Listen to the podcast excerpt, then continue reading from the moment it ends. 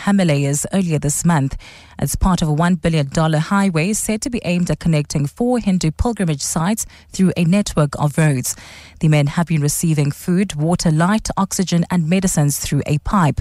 Authorities are, however, unsure what caused the collapse.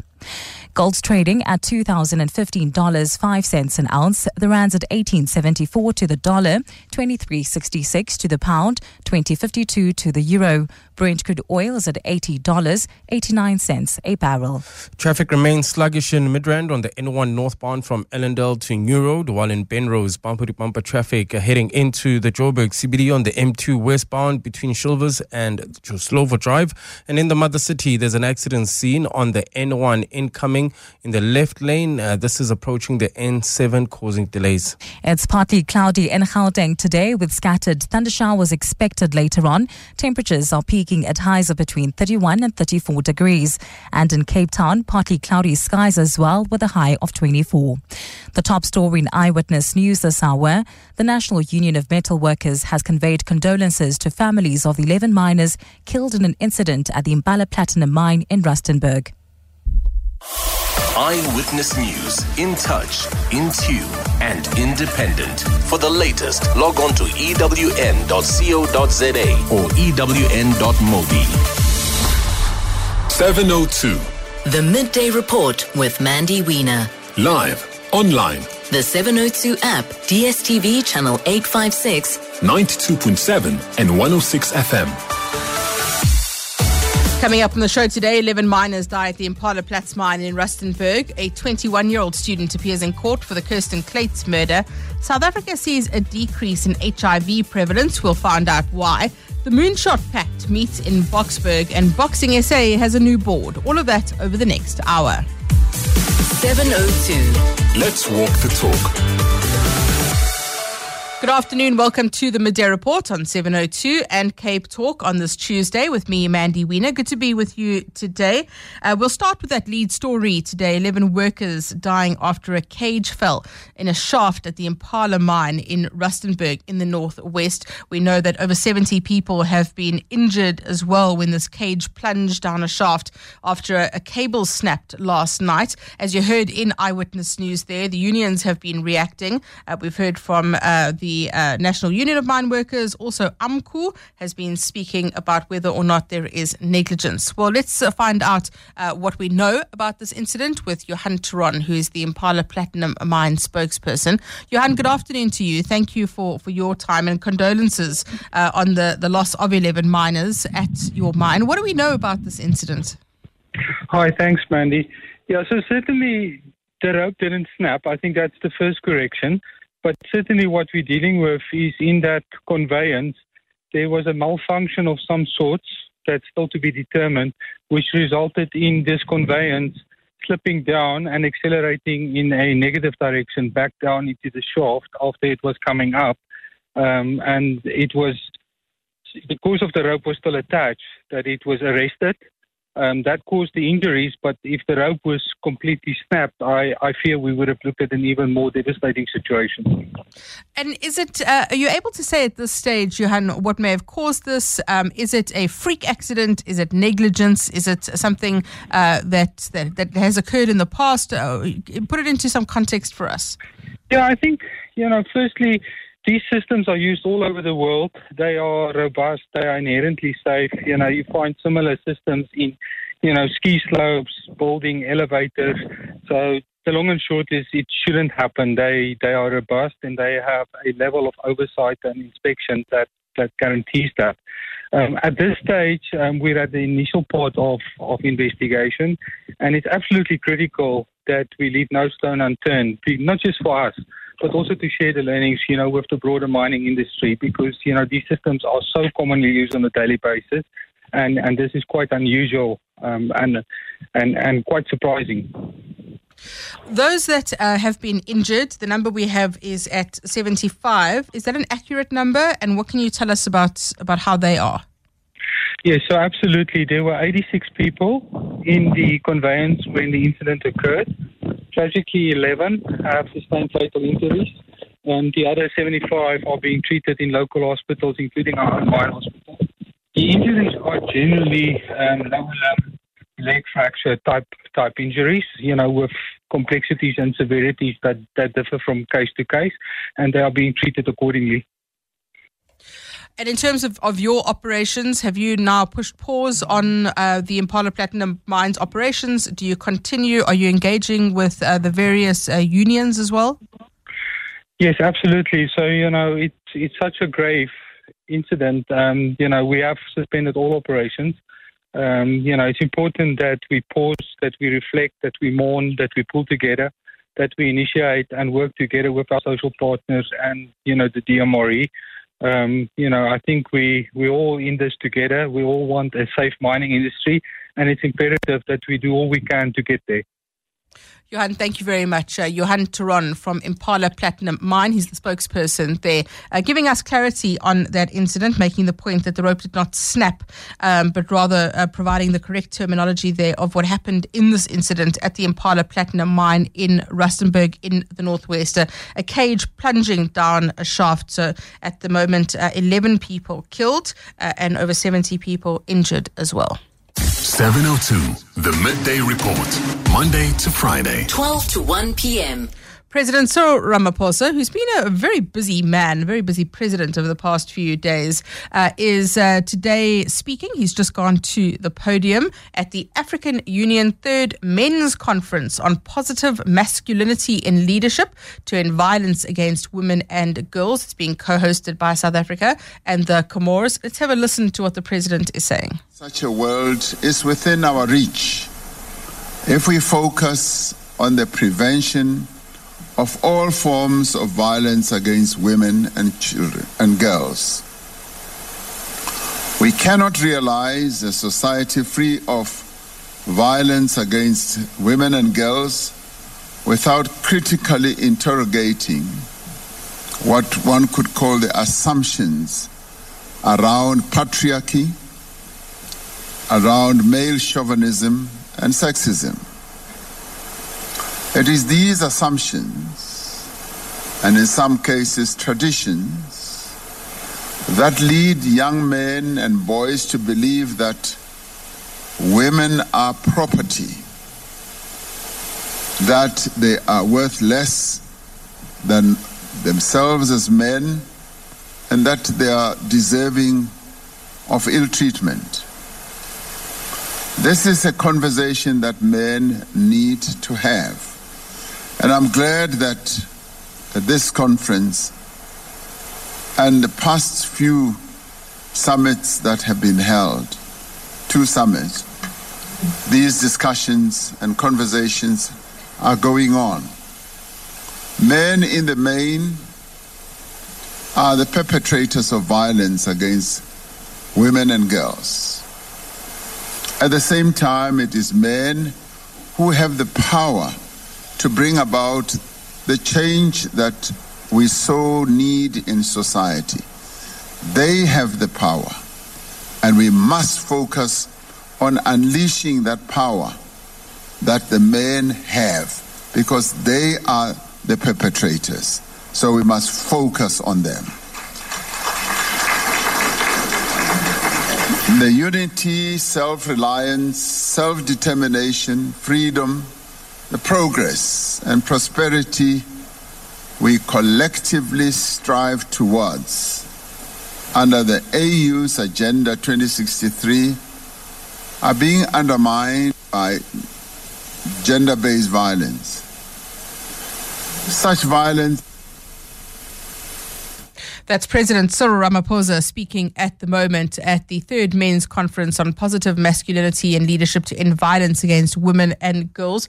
Uh, speaking there about the fact that men, boys, must be at the forefront of the fight against gender based violence. Well, on this issue of gender based violence, it uh, segues into the next story that we are covering, and that is the court appearance today by the 21 year old varsity college student Bafana Makungela, who appeared in the Alexandra Magistrates Court today for the murder of the Johannesburg teacher Kirsten Kluyts. So, a breakthrough by the police there, Makungela uh, being arrested on Sunday.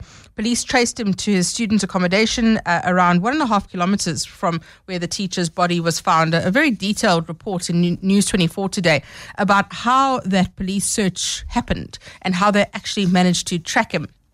And you'll know by now that uh, Kluyts had been participating in a community run. It was a, a, walk event. She went missing from the circuit at George Lea Park in, in Sandton last month. And then authorities used the footage from cameras to actually trace his movements that day. Um, they saw him discarding clothing in a stormwater drain. Um, and then they saw him actually wearing her shirt, her blue shirt, and walking out.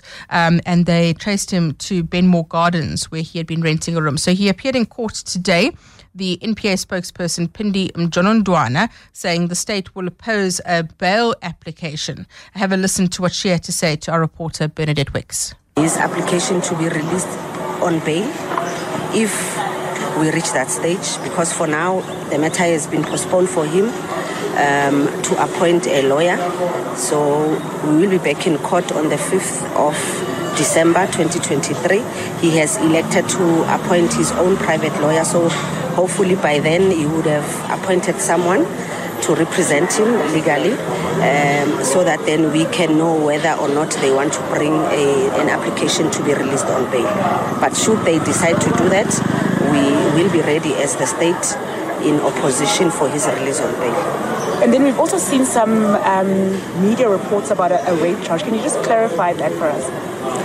For now, uh, the only charge that the accused is facing is a murder charge. However, investigations are ongoing. Um, there are still outstanding DNA results that the state uh, need to acquire. Therefore, for now, the only charge that he's facing is that of murder. We will be guided by the outcome of the outstanding investigations whether or not additional charges should be added to the one that he's facing. Um, ask, so we did hear that the state is not just opposing bail, but they're vehemently opposing bail. Can you explain the grounds on which the state has decided to adopt this position to bail? Well, the accused before court is facing a serious charge, one of murder, and hence we will be opposing bail as the state. But as to the reasons why uh, we will be opposing bail, they will be advanced in court once we reach that stage.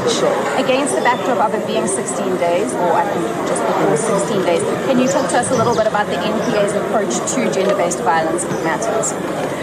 Well, we we have adopted an approach um, of uh, vehement prosecution against those that commit uh, violent crimes against women and children. Uh, we continue to play a, a, an important role as the prosecution in cases of gender based violence.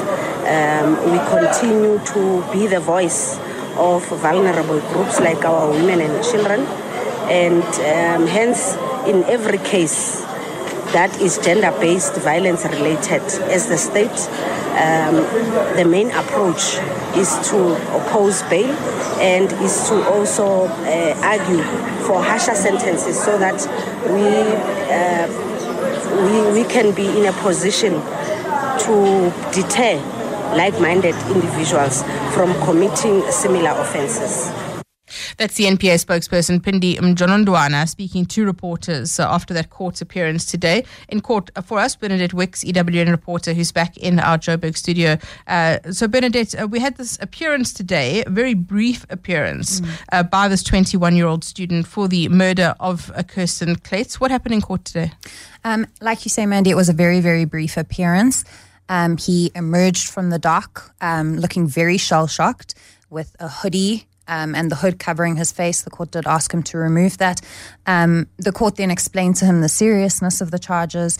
Uh, the court highlighted that he, the minimum prescribed sentence for murder, he's only facing a murder charge, as you'll have just heard um, at the moment. The minimum prescribed sentence for murder is 15 years. He could be facing as much as 25 years. Um, and they then asked him how he'd like to proceed in terms of legal representation, if he'd like to appoint his own attorney or if he'd like to get legal aid. He indicated he'd like to appoint his own attorney. Um, we did also hear from the state that if it does come down to a bail application, they're vehemently opposing that. Um, and then the case case was remanded or was postponed until the 5th of December, essentially for, for the accused to get legal representation. And what do we know about Bafana Makungela, uh, potential motive, um, how the police tracked him, wh- why this may have happened? Um, very little officially at this point. Uh, we know that he's a 21 year old student, apparently from Varsity College in Parkmore. That's what the NPA told us today. Um, it has been reported that he he apparently told police he was drunk when it happened. Um, those at this stage are obviously just reports. Nothing's been confirmed officially, though. Bernadette Wicks, thank you very much giving us an update there on that court appearance. Uh, kudos to the police for making this breakthrough with the help of a private security company.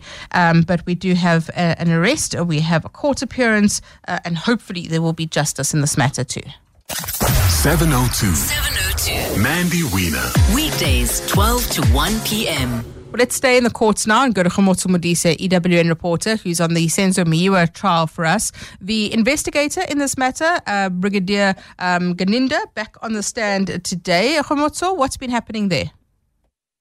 Good afternoon, Mandy. Yes, Brigadier Gininda back um, in the on the witness stand this morning, and he's continuing with his testimony. But before he could start, we saw a bit of drama playing out in court.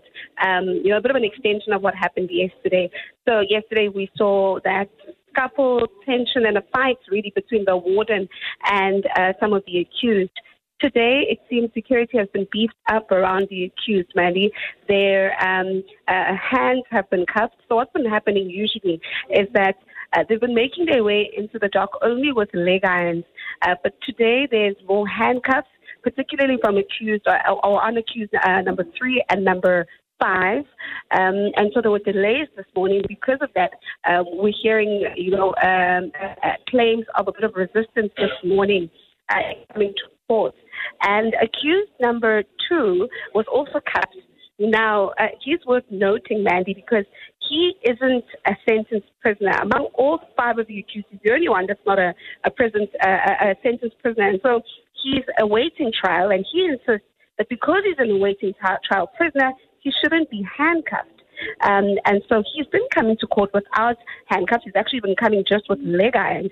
But today the security is notably tighter around all of the accused. And so the court spent some time there hearing those concerns from the accused. We heard number, accused number three even addressing the court, saying he can't concentrate with all these handcuffs. However, Judge Ratamo said that unfortunately it's not within his power for him to make rulings around um, how they are cast in court, saying that is particularly the mandate and the work of correctional services. And so the lawyers should address these concerns with the powers that be. And so once that was out of the way, we've only started hearing Brigadier Gininda giving his testimony uh, roundabout now. Uh, a statement being put out by correctional services on this entire fracas that has happened um, with the accused and, and the warders. Uh, quite unprecedented, the fact that they've done this. But has this affected the flow of, of the trial? It really is a bit of a, a sideshow at this point. Yes, you know, it was such an interesting statement because number one, it seems correctional services had already made a conclusion from that statement that um, uh, the accused were in the wrong. Um, they had said that they will they, uh, uh, condemn this, right, in the strongest way, and they've also said that they will not be tolerating, um, you know, any disrespect. They're saying that it was clear disrespect from the accused. But then in the very same statement, Correctional Services go on to say they will be investigating the matter. And so it was a very interesting, but also a bit of a confusing statement from them because it seems conclusions had already been drawn. This is despite the fact that Judge Ratamo has not made an actual ruling. He said he will not make a formal ruling on this. He just admonished the accused and the warder saying people should not fight. He gave a bit of a lecture on Ubuntu about how to treat each other. But correctional services seems to be taking this a lot more seriously than the court has. And that can be seen really in how they've handled the matter today. As I said, it's much tighter. I mean, the accused are not even allowed to sit in the dock during the adjournments anymore. They've been taken down to the holding cells, which is something that hasn't been happening until now. Khomotso, thank you very much. Khomotso Modise, EWN reporter in the Senzo Meyiwa trial, Brigadier Gininda uh, on the stand now and giving actual testimony. But a lot of focus, as she explains, is around this incident. I called it a fracas, uh, the, the, clash, the fight, the scuffle, whatever you want to call it, between the warders and the accused uh, yesterday, which has spilled over to, to today. Um, and I think that that probably speaks to an underlying tension amongst uh, the accused and, and the longer that this drags on for and whether the uh, admissibility of that confession will happen or not. Um, but at least we are seeing some progress taking place. This trial's actually running day in and day out, which is something to be grateful for. And now it's back to Mandy Wiener on the Midday Report. This is 702. Let's walk the talk.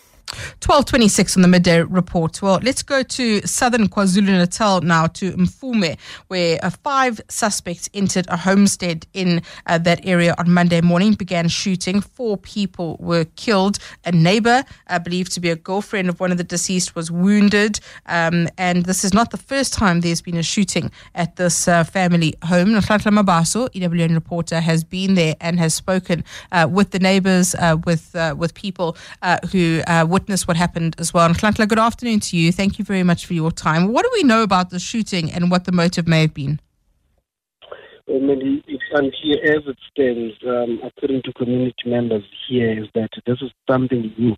It's something they've not experienced. Of course, not um, withdrawing the fact that this particular family here, home here at the Ngitis, they've had a similar incident in 2022 when unknown suspects entered the family and started shooting out. In fact, the mother who has now uh, died from this recent shooting was injured during that shooting. We are told that um, this could be a family conflict, but of course not confirmed as it stands. That's what police are also saying that they cannot rule out a family conflict. But it is unclear as to who might be behind this particular shooting. As I mentioned, many that the previous one is also still currently under investigations. Police have not arrested anyone in that particular shooting, including this one. What we do know at this stage is that police have launched a manhunt and they're looking for five armed suspects who robbed this family home and started opening fire. Hmm.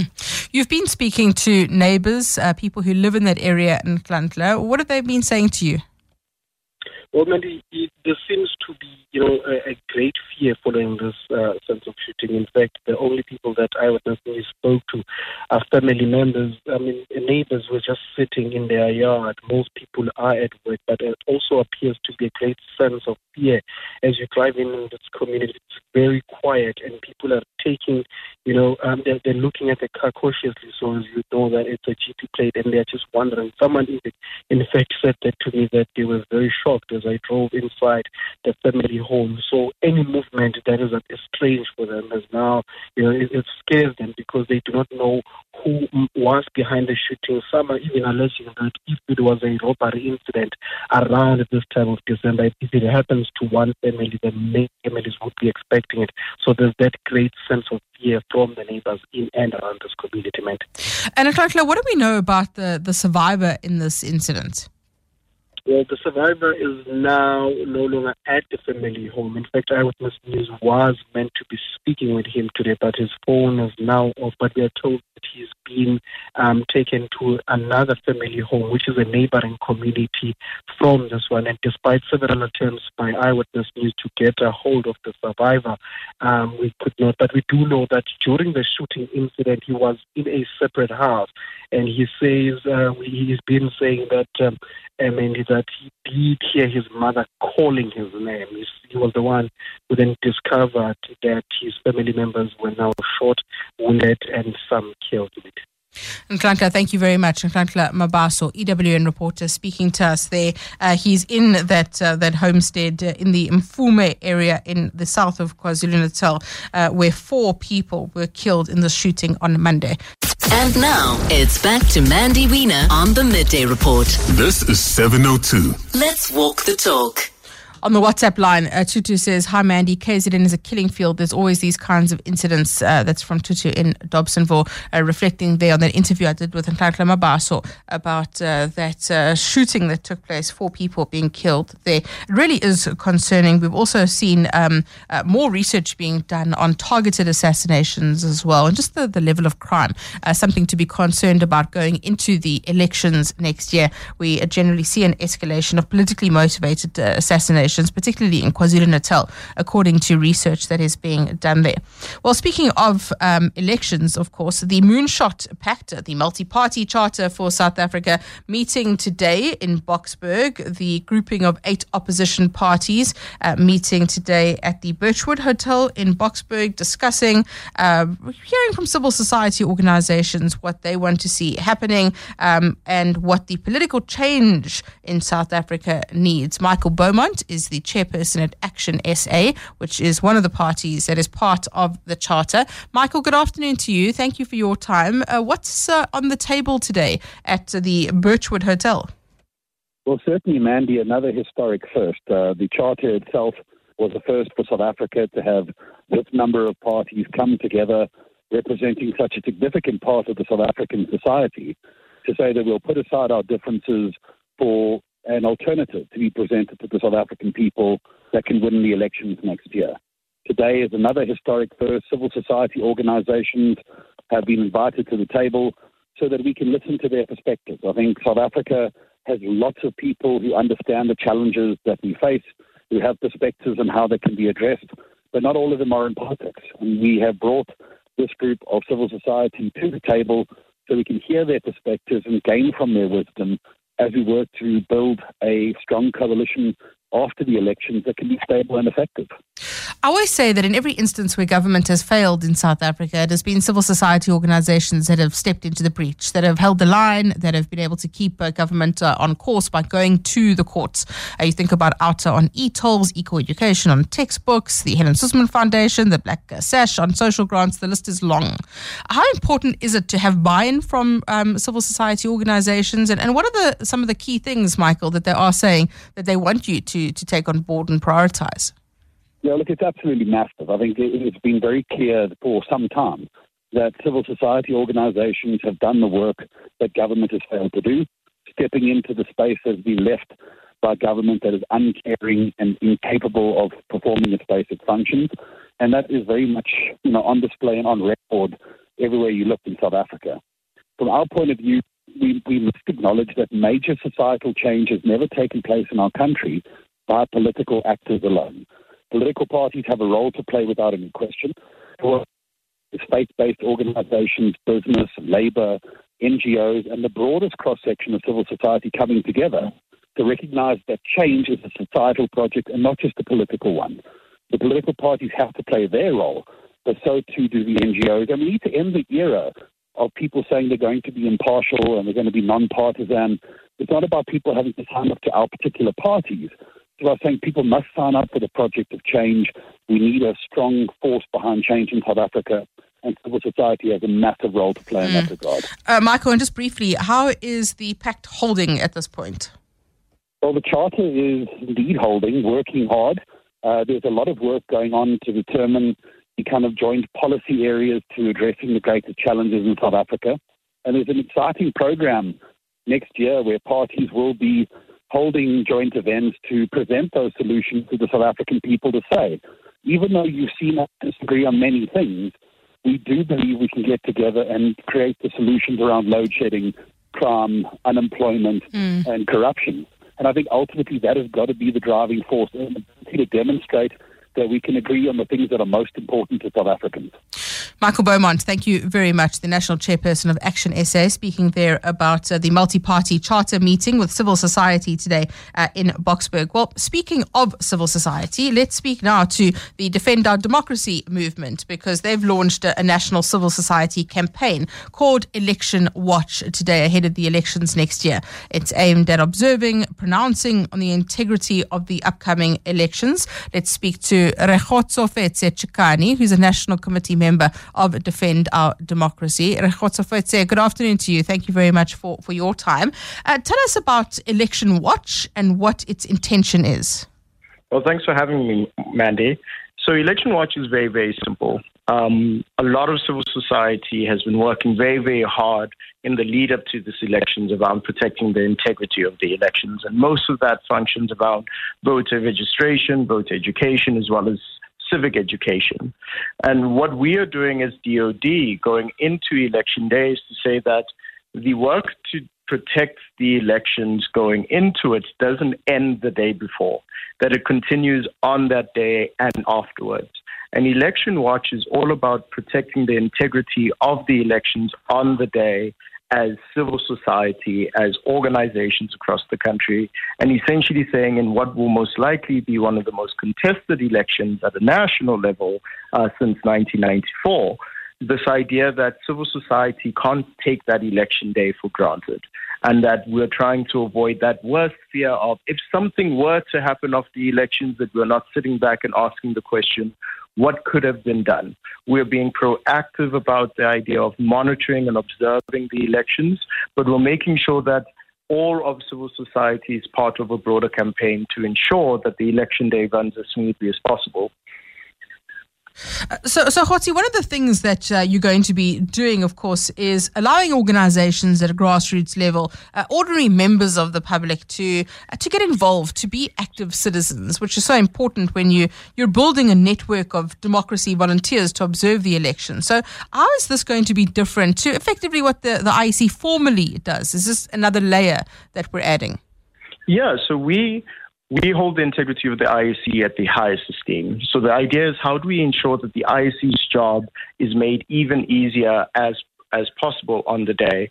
So the way that our, our campaign functions is that we are launching on the 30th, so on Thursday, and we're inviting organizations as well as citizens to apply and register on our platform where we get their details so that we know where to allocate you across the country to distribute the resources, but also so that they also register with the IEC to become an official election observer with the IEC. The biggest difference is, and many organizations have already done this, is that we're making sure that organizations that are official observers of the IEC also get training from us over the next couple of months, but also fit into a broader system on the day that allows us to communicate across the country with various different organizations and individuals who we will station at particular voting stations. And the idea here is that to get as many coordinated eyes as possible and feeding back that information that we gather on the day, not just incidences at voting stations, but the tallying of the results and feeding that information back to the IEC to further system on that particular day.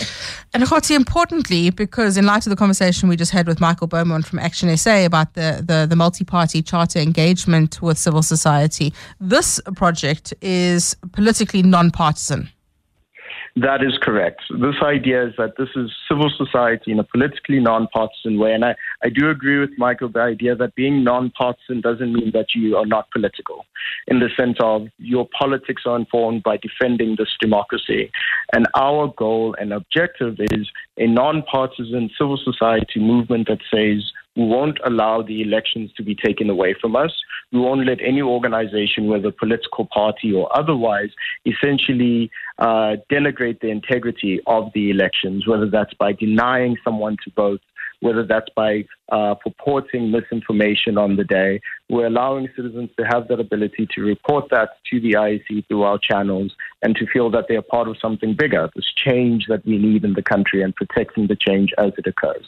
Kgotsi, thank you so much for your time and thanks for chatting to us today. That's uh, Rekgotsofetse Chikane, National Committee Member for Defend Our Democracy, speaking about this national civil society campaign called Election Watch, which is launching uh, this week and crucial, the role of civil society society when it comes to holding politicians to account, but just active citizenship in general.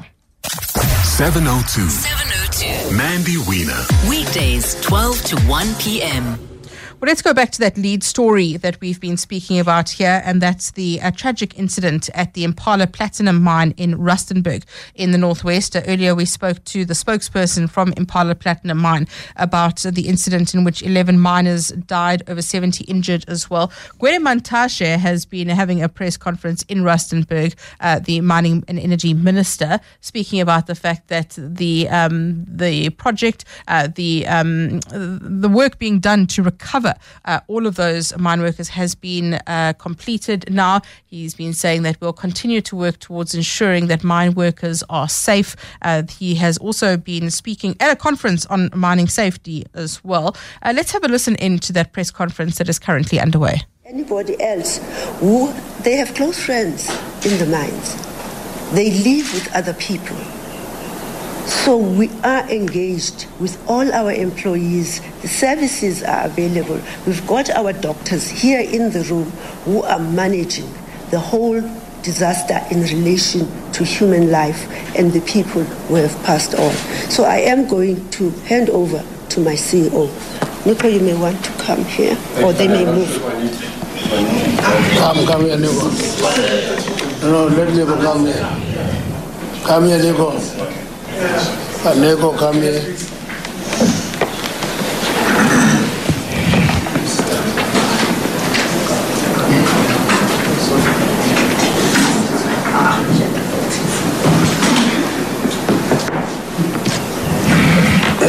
Uh, good, good morning, colleagues.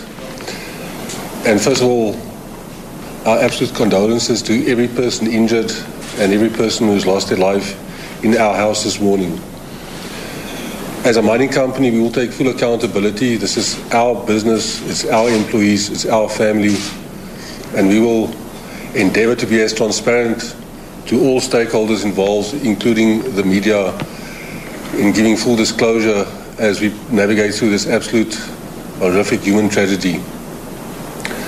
So, just as a departure point, with regards to safety and health and where it features in our business, it is an absolutely fundamental cornerstone of our business, and we do not believe in producing a single ounce if it cannot be produced safely. We have been very public about the very intensive investment, the capital investment program that we have been initiating um, that we were able to do uh, as a consequence of the good fortunes that we had over the last few years. And uh, I think if you look at the specifically the intensity of our staying business capital, which relates to infrastructure, you will see that particularly at the lease area, you will see a very aggressive investment strategy, and it is particularly to protect the integrity of equipment. In the event of a failure, we will make sure that we do not leave a single stone unturned to find out what the cause is and to prevent reoccurrence. As a consequence of this incident, the Chief Operating Officer and CEO of Impala made a deliberate decision to stop every winding operation at Rustenburg until we are able to determine the failure that caused this accident and until we are able to provide assurance that no possibility exists of repeating this at any other part of the, of the business. With regards to the employees that have been injured, there were 86 employees that were affected in total. Of them, everyone, as the Minister said, has been brought to surface. 75 of those employees have been admitted to, uh, to hospital, and of them, there are 10 that are in critical care. One employee has been lifted, airlifted to Milpark, and the other nine are in ICUs in regional hospitals in the area. We will endeavour to, to, to walk the path with all of the employees, colleagues, and in particular the family and friends of the employees uh, that have been impacted. We are in communication. Typically, in a situation like this, we bring the, the, the, the family to the operation. We provide counsel. Our HR team will look at the, the mental health, the trauma that's uh, that, that, that, colleagues go through, and we will make sure, sure that we uh, walk the, the path with our employees. Thank you. So that's Nico Muller. He is the CEO at uh, Impala Platinum Holdings speaking there. The voice you heard at the beginning was Thandi Orleyn, the appointed chairman designate of Impala Platinum, holding a press conference there. Sitting next to Nico Muller is Gwede Mantashe, the minister, who's also been speaking here. So a joint press conference underway in Rustenburg at the moment uh, in the wake of that tragic incident at the mine in Rustenburg in which 11 mine workers have been killed. And as you heard there, over 80 mine workers being injured. 702. 702. Mandy Wiener. Weekdays, 12 to 1 p.m. 1250 on the midday report. The Human Sciences Research Council yesterday releasing the sixth South African National HIV Prevalence Incidence, Behavior and Communication Survey. It tells us uh, quite a bit about uh, the HIV situation in South Africa. Um, it shows that uh, there's a slight decline in people living with HIV in South Africa. The percentage of people living with HIV in South Africa decreasing from 14% in 2017 to 12.7% in 2022. Also telling us that females aged 15 and older were at twice the risk of catching HIV than their male counterparts, with more than 7.4 million from this group living with HIV. Well, let's speak now to Adlai Davids, who's the Senior Research Manager in the Public Health Societies and Belonging Research Division of the HSRC. Adelaide, good afternoon to you. Thank you for your time today. What are some of the key findings of this report? Yeah, no. As you introduced, there's the was the issue about our, our, our prevalence that was down 1.3 percent, and that translates into about 107,000 people, uh, fewer people uh, living with HIV in the country. And what that translates to is uh, fairly positive in, in terms of meeting our um, meeting of the 95, 95, 95 targets in terms of those knowing their HIV status and also those who are on ART, uh, antiretroviral therapy, and then, of course, becoming virally suppressed. Because part of uh, dealing with this uh, pandemic is the issue around uh, viral suppression, which means that uh, if it becomes so low that it's undetectable, it also means that it's untransmissible, and that's a very uh, important part for us in, in, in managing this epidemic and also encouraging us to, to, to encourage those in our society to actually test for HIV mm. and to continue with things like uh, um, the messages we had in the past about uh, condom use, etc. Uh, your um, information was collected on key HIV indicators, so social and behavioral factors. And, and on the point yeah. that you've just mentioned, on the WhatsApp line, Lesego says, Mandy, on the HIV reduction discussion, could you find out what the person believes has brought down the numbers? So, what the report believes. Is it better behavior? Is it a factor of people staying true to their regiment of pills? And can they credit undetected, untransmissible UU? What, what has led to this decrease? Yeah, yeah, we, we, we, we could say that. And, and, and I, I do think that. Uh, uh, there's maybe a little bit uh, more awareness. Although we, we we might have seen maybe people have uh, uh become uh, more and more aware of, of, of, risky sex and refraining, but we still have a problem of, of, of multiple sexual partnerships in the in the sense that um, that impacts on on condom use because long um, last condom use amongst very key risk population is, is that it is only 50% in younger people who have multiple sexual uh, partners, and that gives us an, uh, a problem.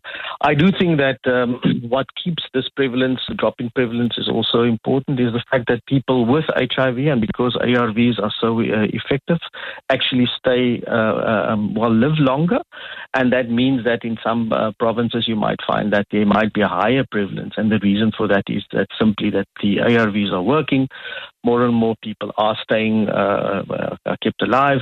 And but the problem is uh, for us is still that the so-called epidemiological tap of the disease has not been closed, in that we still have too many new infections, uh, and especially amongst younger women and adolescent girls. Well, when you look at, at the breakdown, as you've just discussed, around geographic areas, um, age, race as well, what yeah. are some of the breakdowns that you've learned from this? Yeah, for us is is, is, is of course that uh, there's a geographic uh, variation in the sense that uh, um, you'll find that, as I mentioned, KZN is the, the highest in about 21.8 uh, compared to an average of, of, of, of at here, uh, prevalence of 12.7. But there's some provinces like the Western Cape, the Northern Cape, and uh, Limpopo is, is, is, is, less than that average at 12.7, which is a good sign in terms of maybe that there are fewer new infections. And then amongst um, yeah, older, I mean, among girls, we, we find that is still uh, much higher, especially in terms of uh, your very younger uh, cohorts that we've mentioned in terms of adulthood, is at 15 to 19, which uh, females then have about uh, 5.6 compared to uh, almost double that of, of, of, younger men of that age of 3%. And then it, it, it, goes to 20 to 24, maybe 8 versus to, to 4% in, in, in young women, in young women. And then threefold uh, when comparing in uh, 25 to 29, mm. which is 20% to 6% uh, compared to 6% of men. Sure. And one of the things for that is, is still we're dealing with a lot of, of intergenerational sex or uh, transgenerational sex, where the age uh, difference is about five years, which may mean that uh, um, the the prevalence for girls then becomes uh, Mm. more and more that of, of older men, which is uh, which is a big issue for us going forward. Adlai, thank you so much for breaking that all down for us. Uh, Adlai David speaking to us there, Senior Research Manager at the HSRC, uh, speaking to us about uh, that report, which has uh, been released this week from the Human Sciences Research Council. It's the sixth South African National HIV Prevalence, Incidence, Behavior and Communication Survey. 702. The Midday Report with Mandy Wiener. Let's walk the talk. Earlier today, Minister Zizi Kodwa held a press conference, the Minister of Sport, Art and Culture, about various issues uh, that was covered. Um, I think the big headline there is the fact that Boxing South Africa has a board. Also, other announcements as well. Lita Mpondwana is the spokesperson for the Minister joining us now. Lita, good afternoon to you. Thank you for your time. Let's start with the issue of Boxing South Africa and what is the President, uh, the President, what has the Minister announced on this? Um, good morning, good afternoon, Mandy. Thank you for your time. Um, so the minister this afternoon, um, this morning, made several important announcements in the field of sport, arts, and culture, and amongst those announcements was a new um, um boxing South Africa board. Um, of course, as you would know, the current term of the current um, board of South Africa, um, um, boxing of boxing South Africa, ends on the 11th of December. And so the new members um, of this board were announced today. Um, their term beginning on 12 December until 11 December 2026. Um, the chairperson will be Umr Fiso Shongwe. Um, what, uh, what we got as a reaction from this board was that this new board um, is a fresh board because it's got younger personnel, but also they've got the mandate just to continue efforts to rebuild boxing in South Africa. The minister did remark in um, the briefing that boxing is one of the three most popular sports in the country, but you haven't seen that reflected in recent years, um, Mhm. especially from an administrative point of view. So the this current board has the task of just um, re-establishing boxing in the country and just Right. also the most important one, finding a new CEO. The minister also announced um, an eminent persons group um, to look into sports transformation in the country, which will be chaired by Dr. Sithembile Mbete. Um, this group will be looking to assess transformation um, in sport in the country to see how it can be better implemented and how our federations can better implement their transformation. Lisa, And, um, uh, uh, also an update on on WADA um, because of those issues in September around the anti-doping code. Um, I understand that the uh, bill has now formally been placed in the government gazette as of this week.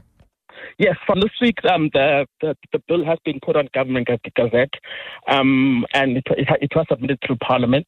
Um, so now that's one step closer to um, the SAIDS Amendment Bill being made into law. Um, the minister also announced that um, the Wada Regional Office, which has been hosted in South Africa for the past while, has again won, won a bid to be hosted in South Africa. So South Africa now hosts also once again a Wada's Regional Office. Another announcement that was made. You have time for one more, so I want to hear about the South African Creative Arts Awards because I'm sure that's uh, going to get people reacting as well. Yes, that is a big one. Um, the minister announced um, an all-encompassing awards for the country's arts and culture sector, the South African Creative Arts Awards, um, which um, which will be ones which acknowledge um, all achievements in the arts and culture. As you know, um, government will have um, the sports awards, but there was never a similar initiative for the arts and, and, and cultural sectors.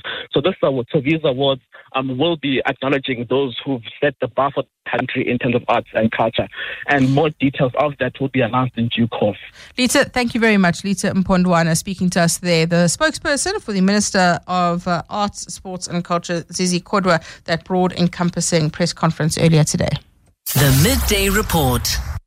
So I'm watching at the moment the Minister of uh, Mining and Energy, Gwede Mantashe, still holding this press conference in Rustenburg at the moment with the leadership of Impala Platinum Mine, uh, responding to this incident in which 11 mine workers were killed, over 80 injured as well. Um, and he's been speaking about mine safety, saying the investigation will take place, We'll cooperate uh, with the department. That's what Impala Platinum are saying, um, and attempts there to ensure mine safety across the industry. Expect that to be the story that gets lots of reaction, lots of people talking today as well.